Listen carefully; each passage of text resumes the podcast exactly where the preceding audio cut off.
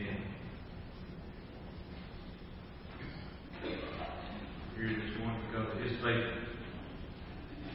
The word tells us that He who calls is faithful. And He is. Take your Bible and be turning to the book of Malachi. I've been emphasizing the word discipline. Today's sermon is spiritual disciplines. Help us stay strong. Spiritual disciplines help us stay strong. In this moment, I'm going to share 4 steps with you that God has been speaking to me about. The ways that we can discipline ourselves to stay strong. Discipline leads to respect. I want to emphasize that word because I'm going to read the Bible about the fear of the Lord. What all does that mean? I want to emphasize the word respect. God expects that we respect Him. We do that in His perseverance. We'll read from Malachi. Most of you know that is the last book of the Old Testament. And Malachi is sharing God's word to His own people. So what I'm going to read to you is God speaking and saying, "This is what you say about me." Now, I want to encourage you to read all of Malachi, the 3rd chapter, but also read Malachi 4. I'm going to make reference to it. I'm going to read out of Malachi 3. Read this afternoon, perhaps in the morning. Read Malachi, the 3rd chapter, and also Malachi 4. If you do that, you'll notice that it ends with the prophecy saying that Elijah shall come before the coming of the Lord, before Jesus comes back. You might have just a few weeks ago looked at that word from Jesus, what Jesus said. John the Baptist fulfilled that. So when you see that prophecy about Elijah, John the Baptist fulfilled it by coming in the anointing of the prophet. He was the forerunner before Jesus. I encourage you to read Malachi 3 and Malachi 4. Let's read Malachi 3 beginning in verse 13. Again, this is God speaking. "Your words have been harsh against me. Your words, people of God, your words have been harsh against me, says the Lord. Yet you say, what have we spoken against you?" And I don't know what tone of voice, what attitude they said. There seems to be some attitude there. What have we spoken against you? And then God says, this is what you said. Verse 14. "You have said, it's useless to serve God. What difference does it make? What profit is it that we have kept His ordinances? What difference does it make if we read the Word of God and keep it? It's useless to serve God. No longer will we keep the ordinances. What difference does it make? And also that we have walked as mourners before the Lord of hosts?" ? "So now we call the proud blessed, for those who do wickedness are raised up. They even tempt you, God, they go free." There's a drastic change now in verse 16. This is their attitude. We just heard that. What difference does it make to serve God? Then in verse 16. "Then those who feared the Lord," those who feared God, "they spoke to one another." They got together. "And the Lord listened. He listened to them and He heard them. So a book of remembrance." I want you to remember that. That statement, a book of remembrance. I read earlier in Revelation, books. It talks about God's got these books. Counsel. The book of life. So here in Malachi, so a book of remembrance was written before Him, that is, before God, for those who fear the Lord and who meditate on His name. That's the distinction. Those who fear Him and those who meditate on His name. The others in the upper verses didn't fit together. Verse 17, "They shall be mine, says the Lord of hosts. On the day that I make them my jewels, I will spare them as a man spares his own son and who serves him. Then you shall again discern between the righteous and the wicked, between one who serves God and one who does not serve." We can quickly come to the conclusion that it must be important to serve God based on God's viewpoint, not on the people's viewpoint. In January, we and I, in several sermons, we emphasized the vow we make as becoming members. Most churches have some form of commitment. Scripturally, they're all scriptural, and they're in the bulletin. We're going to keep emphasizing all the way through the season end. You know what they are. God, I commit myself to you with my prayers, my presence, gives a servant and my witness. I give those to you, God. I know that that's important. We also ask you to fill out a list if you would be a servant, ways that you can serve. Many of you did that. We have it. We have those available on the table right outside of those doors. You can get one of those and ways that you can serve. Maybe after reading Malachi, it must seem pretty important to God that we serve. We can do that in a lot of ways.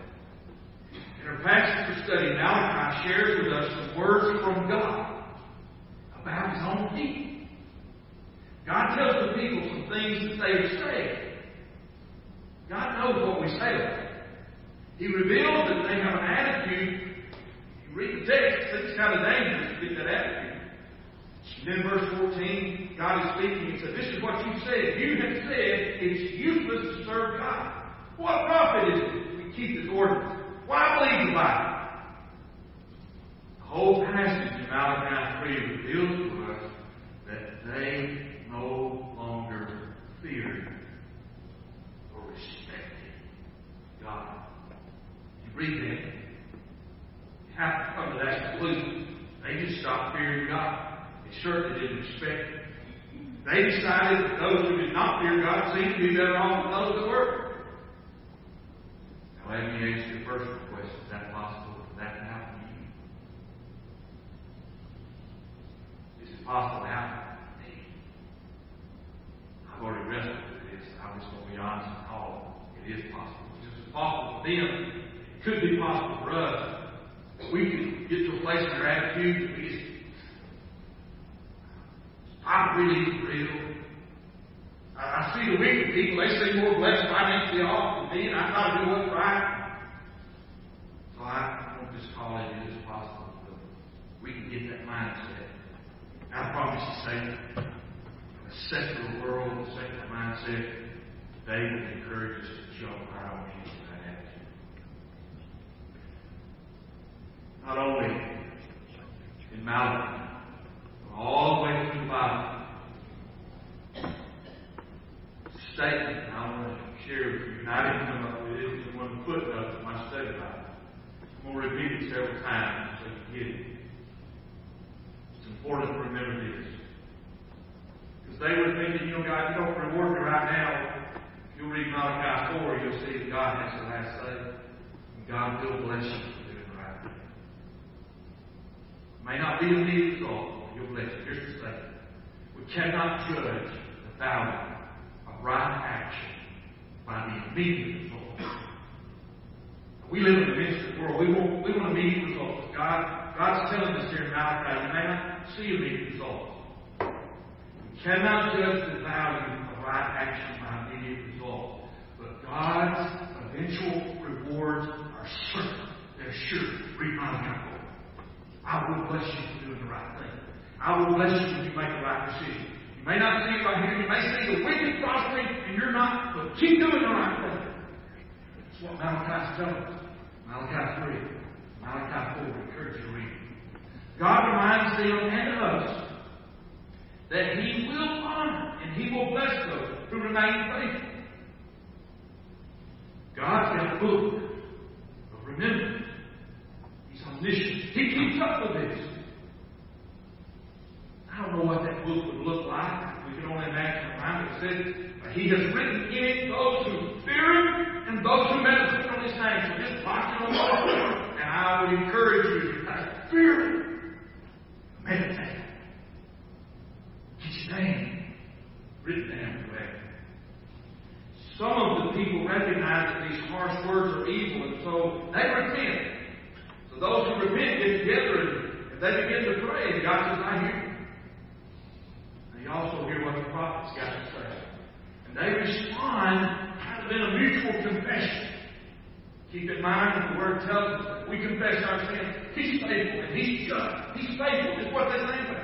If we'll confess Him, if we'll repent Him, He who calls you is faithful. And if we confess, He will purify us from all of our unrighteousness so it don't stay in the book. There's some things you're not done. You don't want it to keep in the book. You want it to be covered by blood so that your sin is as far as the east from the west. But there's a book of remembrance, a record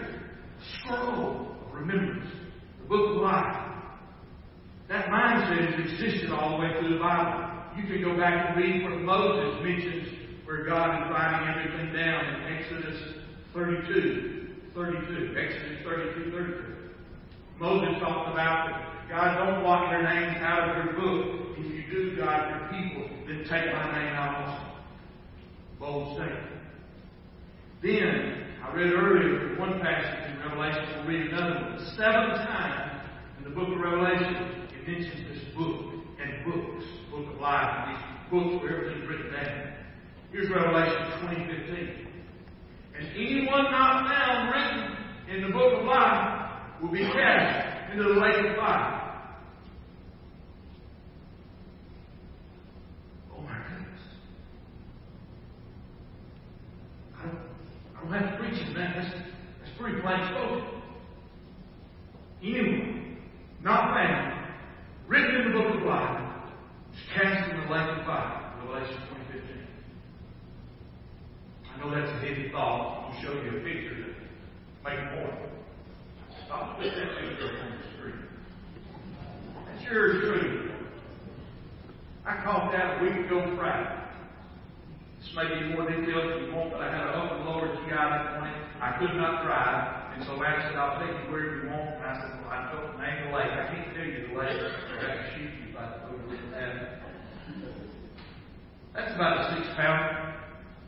Now, any good fisherman knows if you catch a big fish, hold your arm out as far as you can. It appears bigger than it is.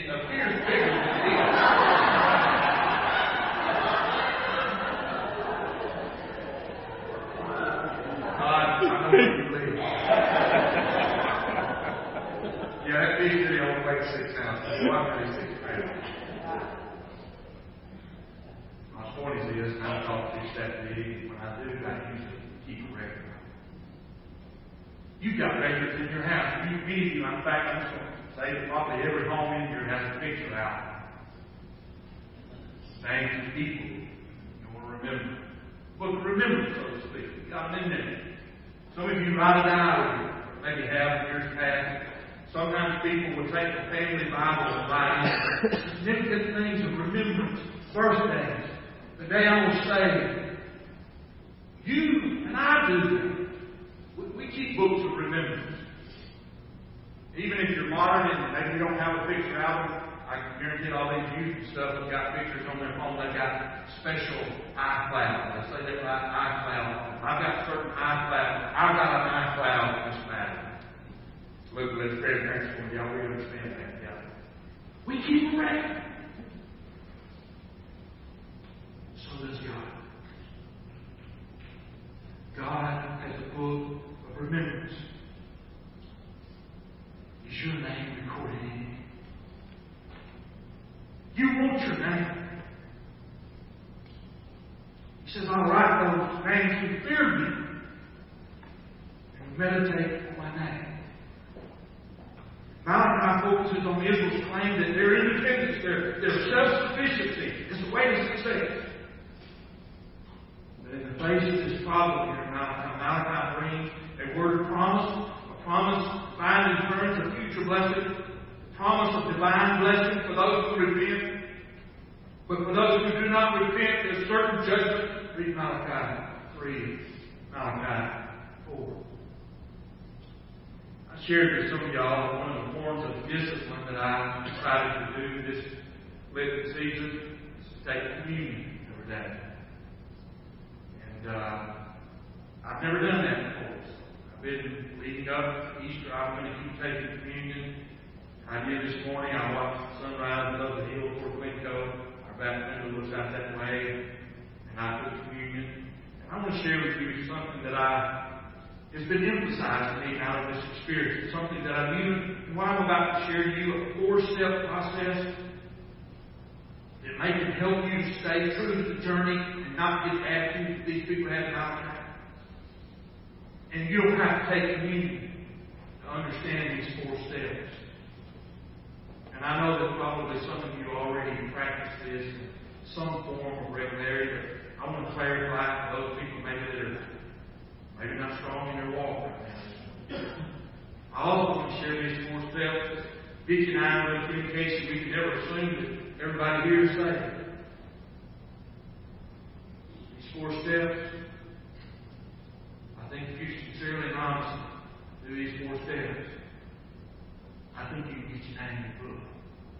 Here they are. Worship is go to the cross. Just go to the cross. Whatever way you imagine, we just sang Jesus near the cross, O Lamb of God. Bring its scenes before me. Help me walk from day to day with its shadow over me. That's the first step. Just go to the cross. Whatever way you can, however way you can imagine it. I was preaching this and sharing this with the folks from Labor of Love Friday, and I got down on my knees and I was there in the room and I just showed them an example. You don't have to get on your knees, but get in a place where you visualize in your own mind. You see Him hanging on the cross. And reminding the people Friday to remind all of us the ground is level for the cross. Every economic person, every social, whatever. You come and expand, and all the way we can look is up. First thing I encourage you to do is look at the cross. The second thing, while you're there, thank Him for dying for you. Gratitude has a way of changing our attitude. If you may do the next one before that, you know, there's no perfect system in this. Go to the cross. And while you're there, just take some time to thank Him for dying for you. The third thing, repent. No matter if you've been a Christian all your life, don't ever get too far from the act of repentance that you don't think you have. Because repentance denotes the fear of the Lord. It issues out restraint. Even like when Nineveh came and preached to, when Jonah came and preached to the people of Nineveh, he called for repentance. The king did, and called the whole nation to repent. God, I ask you to pray for our nation, the spirit of repentance that fell upon Nineveh would fall upon us. God honors repentance. So whatever way you're there, again, this should take just a few minutes. It doesn't take long. Go to the cross, imagine their faith for dying for you, and repent. Respect and honor are there. You respect God's mercy and grace. So I've been repenting. I did this morning. The experience has really overcome me to be more than just, God, forgive me. Forgive me, God. Pour out the mercy and grace. I want my name in the book. I don't want to ever have an attitude that says it doesn't matter that I serve. I don't want to come to a place that it doesn't matter that your law counts. It doesn't matter that your ordinance. I don't want to have that. I repent, God. Repent before a holy God. I pray this morning, God, let my sins be as far as the east from the west. No, I'd be ashamed. Y'all know some things I've done in the past. I'm so glad I covered in the blood. Repent. Go to the cross. Thank Jesus for dying for you. Repent. Honest, heartfelt repentance. Fourth thing is praise Him for what He's done. Again, the fear of the Lord is a part of being called who He is. Realizing that we must humble ourselves before Him. I praise You. I worship You. I praise You. Go to the cross. Thank Jesus for dying. Repent, and then praise Him for what He's doing.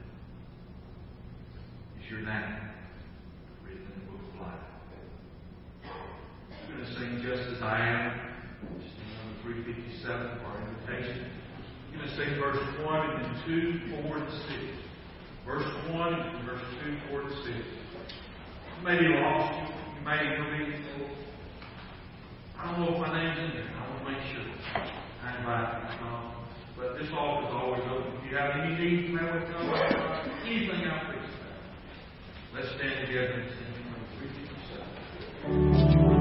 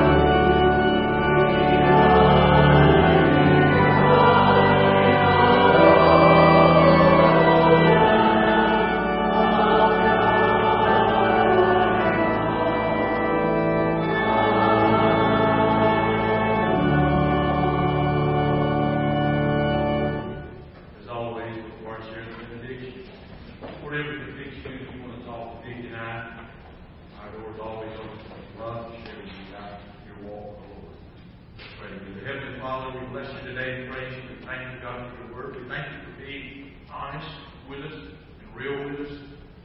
But we also thank you, God, for your grace. Let us go forth from here with the joy